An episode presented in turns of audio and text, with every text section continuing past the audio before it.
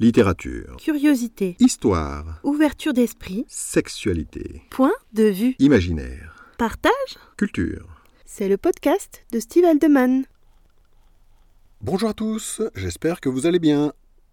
Aujourd'hui, bienvenue dans ce podcast consacré au roman de la maison d'édition Harlequin. En mars 2008, alors que je venais de commencer l'écriture de mon premier roman, que j'avais appelé temporairement Dominant, mon épouse et moi avons pris une semaine de vacances en Espagne. Nous sortions alors de deux années de création d'entreprise qui se révélaient tout juste fructueuses. Comme il fallait encore que nous fassions très attention à notre budget, nous avions pris une location bon marché dans le petit patelin de Los Urrutias, au nord de Carthagène. Nous avions envie de changer d'air après deux années de travail non-stop, et nous sommes partis un peu à la va-vite, sans prendre le temps de chercher mieux. En arrivant, nous nous sommes retrouvés dans un appartement un brin étroit, à la décoration datée. En plus, en Espagne, il faut croire que l'isolation thermique n'est pas la priorité des promoteurs.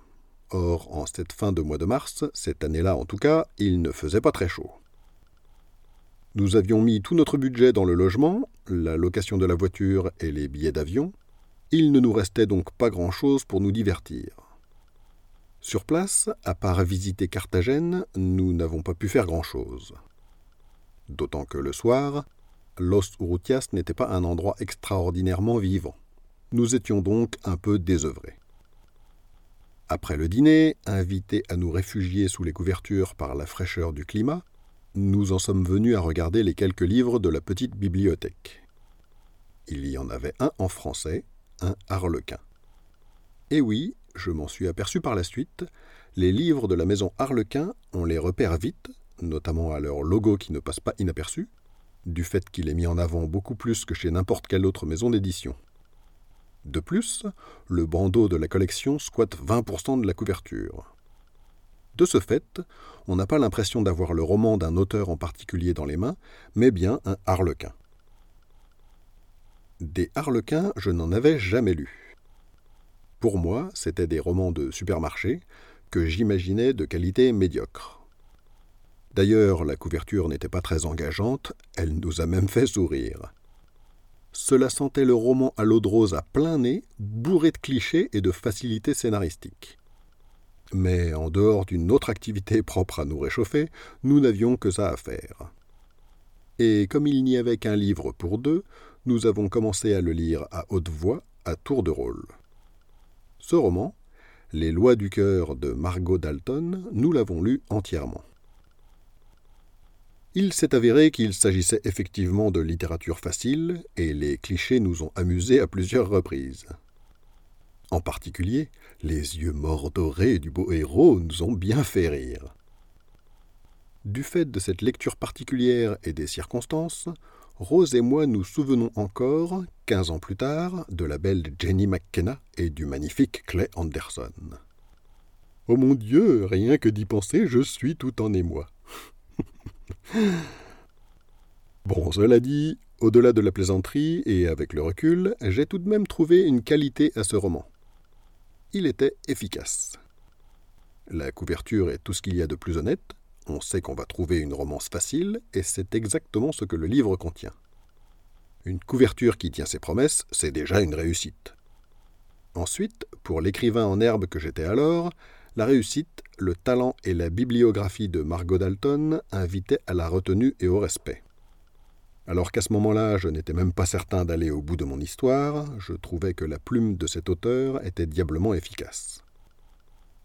En rentrant en France, et afin d'en apprendre un peu plus, j'ai écumé un vide-grenier où j'ai raflé tous les harlequins que j'ai trouvés pour une bouchée de pain.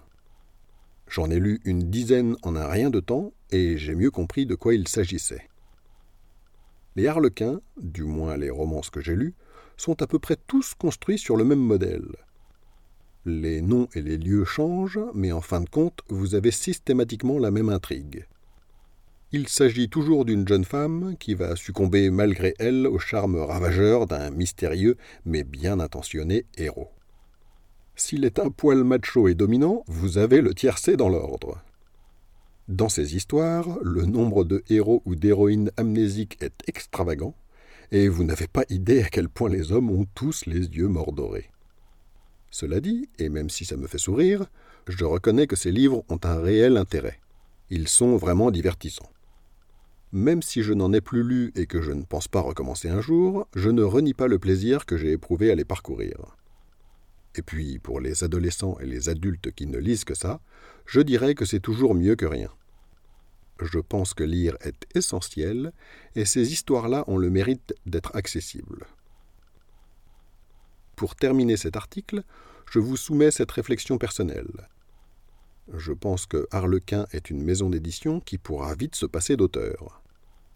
Il est fort probable que le plan stéréotypé de leur roman soit rapidement reproductible par les intelligences artificielles, si ce n'est pas déjà fait.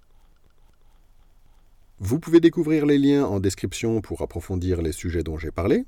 Si vous avez écouté cet épisode en podcast, je vous invite à vous rendre sur mon site stevealdeman.com pour y trouver les liens en question, d'autres articles, ainsi que les romans que j'ai écrits et ceux qui seront bientôt publiés. Je vous souhaite une excellente journée et à bientôt dans un prochain épisode.